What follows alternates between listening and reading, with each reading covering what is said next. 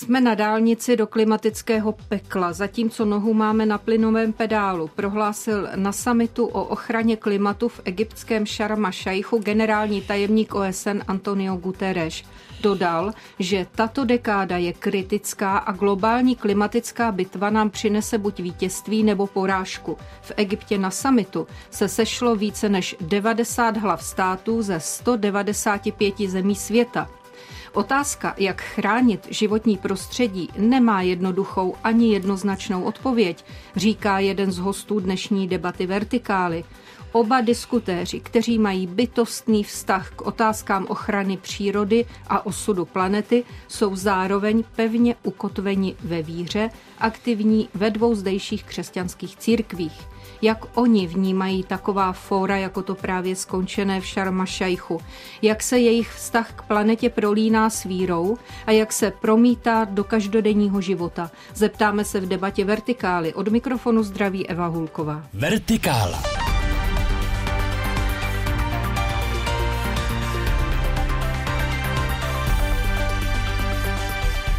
Nuže tedy hosté dnešní debaty Vertikály Marek Vácha, přírodovědec, teolog, katolický kněz, spisovatel, přednosta Ústavu etiky a humanitních studií třetí lékařské fakulty Univerzity Karlovy. Vítám vás ve studiu a moc děkuji za váš čas. Dobrý den, pěkně zdravím. A po telefonu zdravím Marka Drápala, který založil a řídí Českou křesťanskou environmentální síť a je předsedou poradního odboru pro životní prostředí při synodní radě Českobratrské církve evangelické. Pane Drápale, zdravím vás do Jizerských hor. Děkuji, zdravím vás i posluchače. Já na úvod nemohu nezmínit v případech obou vás, mých hostů, skutečně pozoruhodný rozsah vzdělání, který vám umožňuje vnímat problémy v mnoha souvislostech. Marek Vácha, vzdělán od teologie k přírodním vědám. Rozsah vašeho zájmu o naši planetu a, a rostodivné aspekty její existence můžeme dobře nahlédnout ve vašich knihách, které si troufám nazvat pozoruhodnými. A Marek, Dr- no ano, to vám nelichotím. A Marek Drápal, který vystudoval biomedicínské inženýrství na elektrotechnické fakultě ČVUT, lékařskou biofyziku na první lékařské fakultě a ekologické zemědělství na České zemědělské univerzitě, tak to jsem vás představila, aby posluchači tedy věděli, s kým mají tu čest. A já si kladu otázku, zda lidé jako vy, kteří máte velké množství vědomostí o tom, jak funguje nebo nefunguje tento náš svět, to máte v životě těžší anebo lehčí? Pane Vácho, vy jste tady já myslím, přímo že, na, na ráně, tak já začněte. myslím, že lehčí, protože uh, vlastně větší množství vzdělání člověku taky dává větší množství odpovědnosti a a se odpovědností ovšem jde taky ta, ta představa, že člověk fakt jako žije život, který ho baví, nebo který má šťávu, nebo eh, který za něco, za něco stojí. Takže já jsem naprosto spokojený s tou svojí životní eh, trajektorií, snad to nezní pišně a tečka. Dobře. A pan Drápal? Jak vy to máte? Toto? Já, já si také nestěžuji, ale eh, já bych tam dodal ještě jeden aspekt, který je pro mě důležitý. Vlastně to boží stvořitelské dílo jsem schopen nahlížet ještě jaksi v hlubším detailu a díky tomu prostě taková ta eh, taková ta jistota, jak prostě ten Bůh je eh, dokonalý v tom svém stvořitelském díle, bych řekl, že ten prožitek je ještě hlubší. Boží stvořitelské dílo vnímám, pane Vácho, jako eh, na, jaksi nahrávku pro vás. Přece jenom jste kněz, že?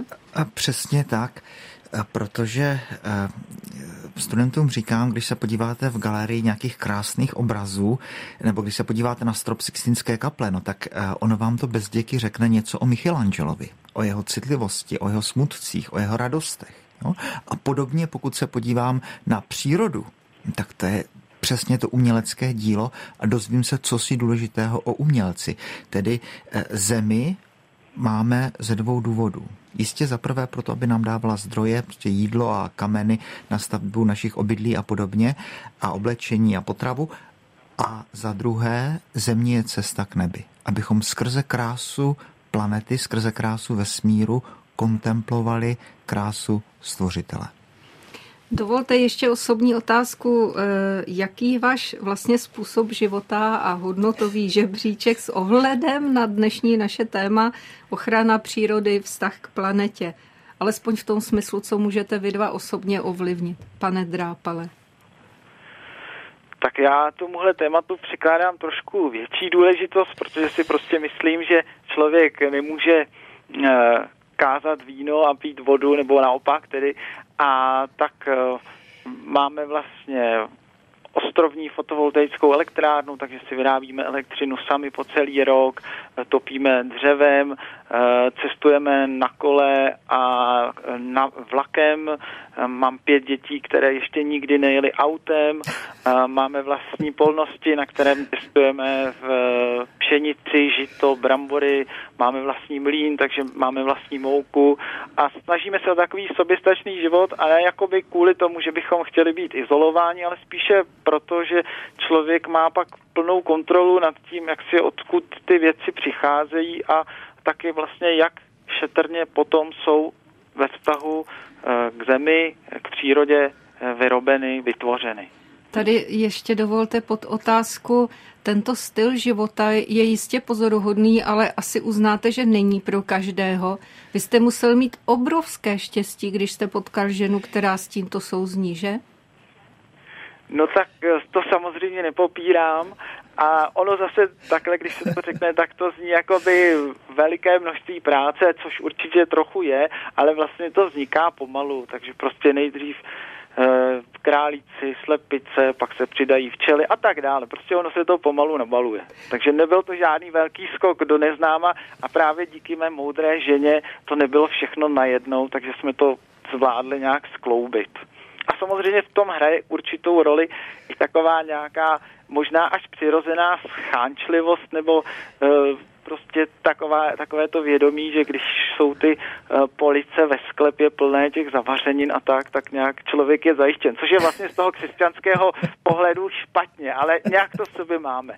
Jsem zvědavá, co na to řekne bytostný intelektuál, což ale pan Drápal tež je, ale který jsem přišel v nádherném oblečku a, a velice vyšňořen, takže povídejte, pane Vácho. O, děkuji, mám dneska večer přednášku na Pedagogické fakultě v Ústí nad Labem, tak Eh, jsem nechtěl tam přijít úplně v tričku. Eh, já žiju životem úplně obyčejného, skoro bych už řekl Pražáka, byť se tady v Praze cítím pořád v exilu.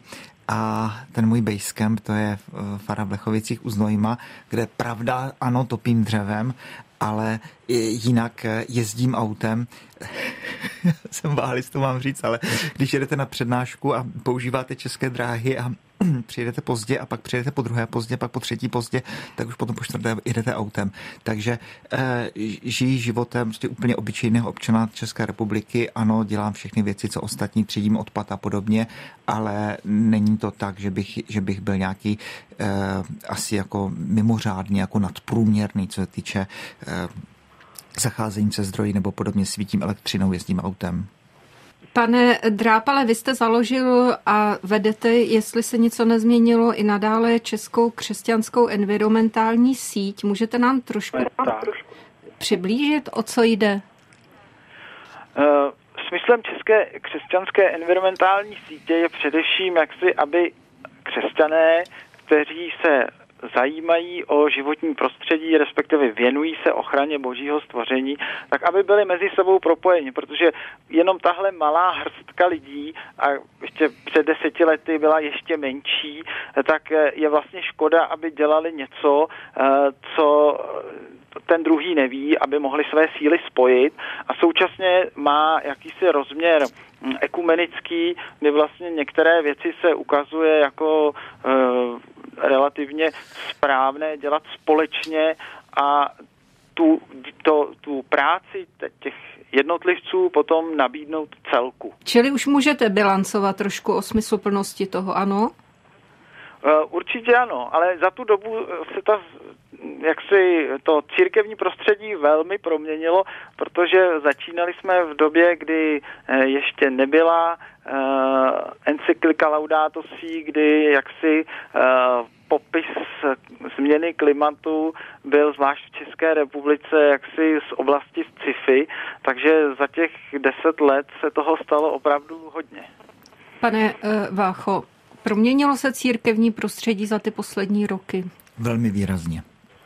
No, jo, 2015, 25. května 2015 přišla encyklika Laudato Si a já jsem byl trochu pesimista v tom, že jsem si říkal, že eh, tak, jak to chodí v církvi, což není špatně, jo, že ty změny se dělají eh, v, v řádově stovkách let, protože církev je málo naplat jako maják, která hlásí to tež, ať je tady feudalismus, kapitalismus, komunismus, cokoliv, ta prostě 2000 let říká pořád a pořád to stejné, tak jsem si říkal, že zřejmě ta setrvačnost bude taková, že ono se to nezmění tak rychle Avšak mýlil jsem se a ty změny jdou překvapivě z dola, nebo možná nepřekvapivě, a to klima ekosystém katolické církve zdá se mi, že se mění jako velmi rychle a velmi pozitivním směrem, že církev, pokud to můžu říct takhle novinářsky, tak začíná být zelená, katolická a říká se, že ten první opravdu jako zelený papež byl Benedikt XVI. a současný papež František. Prostě kde přijde a kde mluví a kde může, tak tam vždycky dává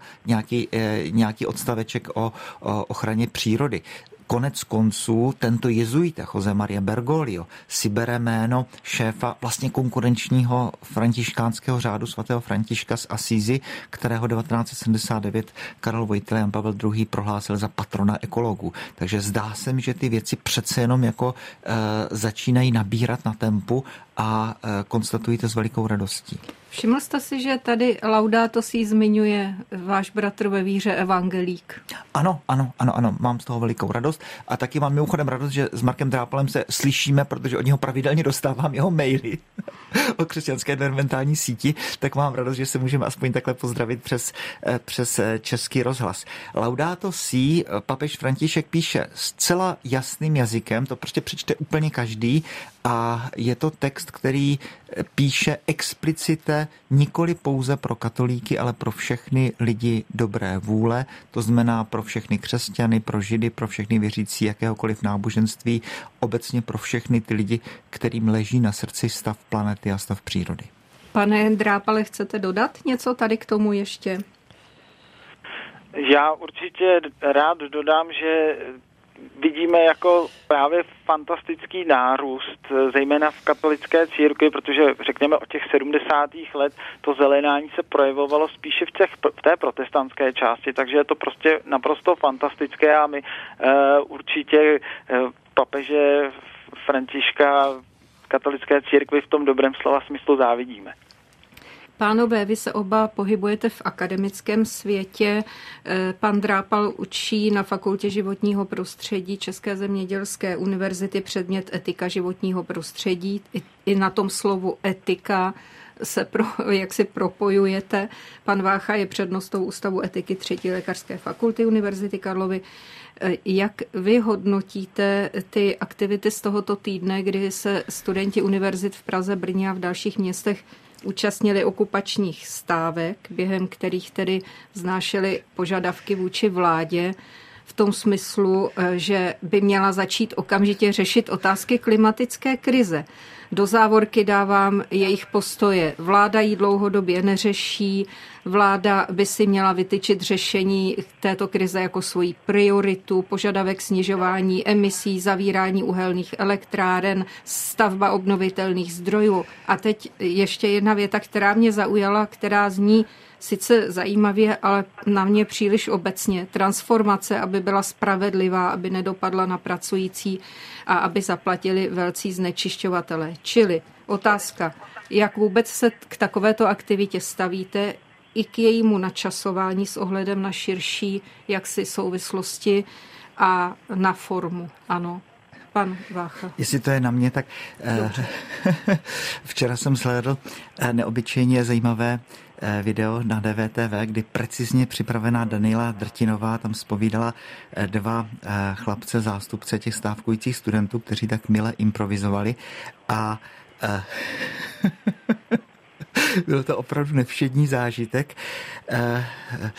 Já jenom věřím v to, že studenti potom tu, tu jaksi nálož studia doženou potom někdy přes víkendy nebo o prázdninách, protože eh, moc mě není jasné, koho chtějí upozornit na to, že existuje klimatická krize, protože dneska už to opravdu jako všichni víme a ta současná energetická krize, to víme všichni, je způsobená nikoli naší vládou, ale válkou na Ukrajině. To znamená, pokud se blíží zima, tak eh, pr- priorita je, abychom měli teplo, aby staří lidé měli doma teplo a podobně, no tak prostě musíme používat dneska ty fosilní zdroje nebo to, co je zrovna po ruce, protože prioritou je, je, je to, abychom, aby, aby lidi nezmrzli a tohle vláda ví a zdá se mi, že se vláda jako dosti jako stará o to, aby, aby eh, tu krizi zažehnala. Takže v tomhle smyslu si úplně jako nejsem jistý, co se tím teda vlastně chtělo říct, ale to jistě záleží na, na studentech. U nás na medicíně studijní oddělení má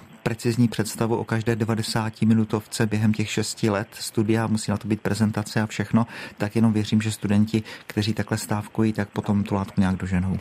Pane Drápale, jsem zvědavá na váš názor tady k tomu.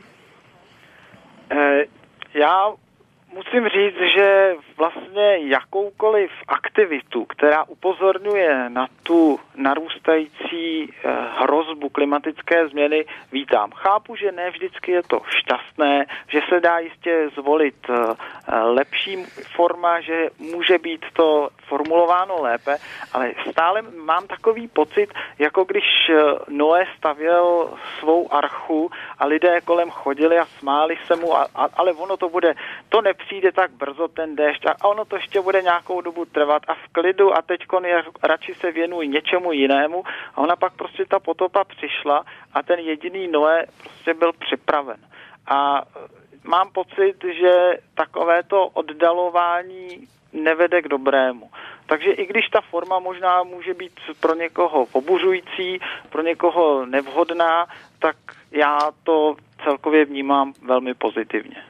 Čili máte za to, že vnášení tohoto tématu do veřejného prostoru je spíše jako generační záležitost?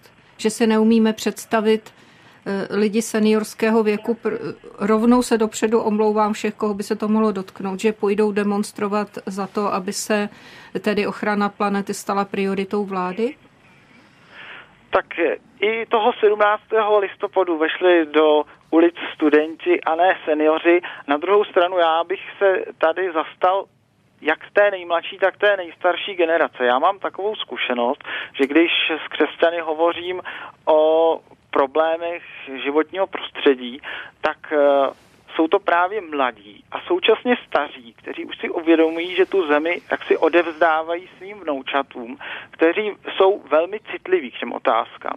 A e, problém je ta střední generace, která právě už má své zažité stereotypy, ví, co chce dělat a jak si nějak tak neslyší ten, e, ten hlas toho úpějícího stvoření. Musím tedy říci jako senior s vnoučaty, že vám rozumím v tomto ohledu. Pan Vácha se tváří. Já, tak... bych, já se tvářím, já bych chtěl ještě dodat, že, že se chci zastat hodně seniorské generace, protože opravdu si nemyslím, že by to bylo tak, že žijeme eh, s tou myšlenkou po nás potopa. Že prostě my už brzo umřeme, už se počítá mezi seniory vlastně, takže nám to jedno. Já si myslím, že není že přestože jsme seniori, tak myslíme daleko, myslíme do dalších generací a naprosto logicky a pochopitelně chceme, aby naše děti a vnuci a pravnuci žili na krásné planetě, aby, aby zažili korálové útesy a zažili dešné pralesy, takže eh, nemyslím si, že bychom měli být jako nějak sobečtí, prostě jenom proto, že víme, že za pár let nebo desítek let eh, umřeme. Řekl bych právě, právě, že naopak. Marek Vácha a Marek Drápal jsou hosty této debaty Vertikály. Jste na vlnách Českého rozhlasu Plus. Posloucháte Vertikálu. Aktuality, reportáže a rozhovory z duchovního světa, doplněné debatou o věcech mezi nebem a zemí. Poslechnout si je můžete také na webu plus.rozhlas.cz, v aplikaci Můj rozhlas a v dalších podcastových aplikacích. Pánové, prosím, vraťme se na začátek tohoto pořadu, kdy jsem zmínila eh, tedy slova Antonia Gutereše, že jsme na, za, na dálnici do klimatického pekla, zatímco nohu máme na, plidovém, na plynovém pedálu. To jsou tak hrozná slova, že ani se mi nedaří je správně vyslovit. Jak vy na to reagujete tady, na tu tezi? Přiznávám, že moje generace, která zažila si středoškolská léta někdy v 80. letech, tak už je trošičku impregnovaná proti takovýmto výrokům, protože už v těch 80. letech se říkalo, je za pět minut 12, je za minutu 12, jestli rychle něco neuděláme, no a říká se to dodnes, tak eh, ano, i, i teď na tom setkání v Egyptě, v Šama Šajchu, eh, tak se říkalo akce a ne, a ne, a ne slova a podobně, tak člověk už se na to dívá trošičku s nadhledem na straně druhé, ale chci říct jako s velikou nadějí, že se přece jenom ty věci hýbají, ty věci se eh, dějí a najednou ten celý svět si uvědomuje eh, globální následky, globální změny klimatu. Takže vzpomeňme, že v září ty pakistánské povodně si vyžádali 1700 životů lidských a, a škody za desítky miliard dolarů a ty vlády celého světa si tady tohle uvědomují. Takže právě třeba v tom Egyptě přichází ten program Loss and Damage, řekl mi tedy ztráty a škody, kdy ty, řekněme, státy jihu, ty středně anebo mírně se nebo málo se vyvíjející eh, národy, tak žádají po těch eh, developed countries, po těch vyvinutých národech, aby platili i následky tady těchto extrémních eh, buď veder nebo povodní nebo podobně, aby nějakým způsobem došlo k přerozdělení financí v rámci planety zdá se, že, že USA, eh, Joe Biden byl přítomen, takže zdá se, že i USA si tady tohle uvědomuje eh, a eh, zavázal se k tomu, že Amerika bude platit do tohoto nějakého společného fondu, byť je potřeba zdůraznit, že tím největším producentem emisí CO2 je pochopitelně Čína pak dlouho nic, pak teprve USA, pak teda tam někde kulhá Evropa a Indie ruku v ruce. Čili v tomto smyslu jenom malá podotázka, dává to, dává to smysl takováto setkání, ano? Eh, dává to smysl nepochybně eh, s tím, že zdá se mi, že teď svět je opravdu na, na křižovatce v tom smyslu, že si začíná uvědomovat, uvědomovat, že to je opravdu problém, že globální změna klimatu má ekonomické následky a tedy eh, nikoli z pozice nějaké eh, vysoké etiky nebo, nebo tak, ale z pozice naprostého pragmatismu prostě stojí za to omezovat emise CO2, protože ty následky budou znovu, znovu ekonomické. Takže najednou zdá se mi, že ten svět se přece jenom jako trošičku probouzí a říká si, aha, máme tady problém, tak pojďme s tím něco udělat a zkusíme teda udržet eh, to oteplování na těch 1,5 stupňů eh, na předindustriální úroveň.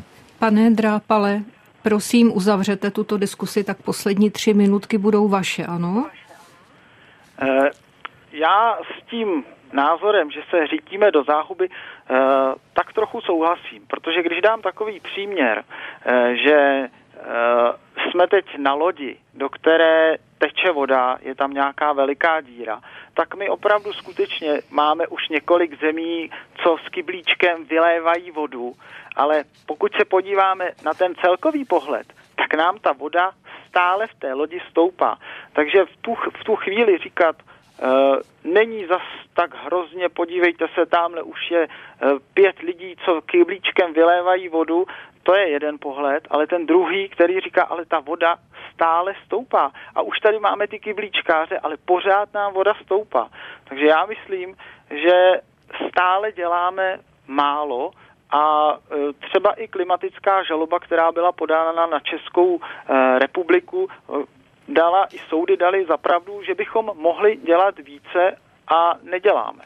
Takže z mého pohledu určitě je za, za 5 minut 12 a tím spíš, že už si tohle říkáme těch 30-50 let, tak už chápu, že jsou lidé nervózní někteří z toho, že se vlastně pořád nedělá dost, že ta hladina pořád stále stoupá.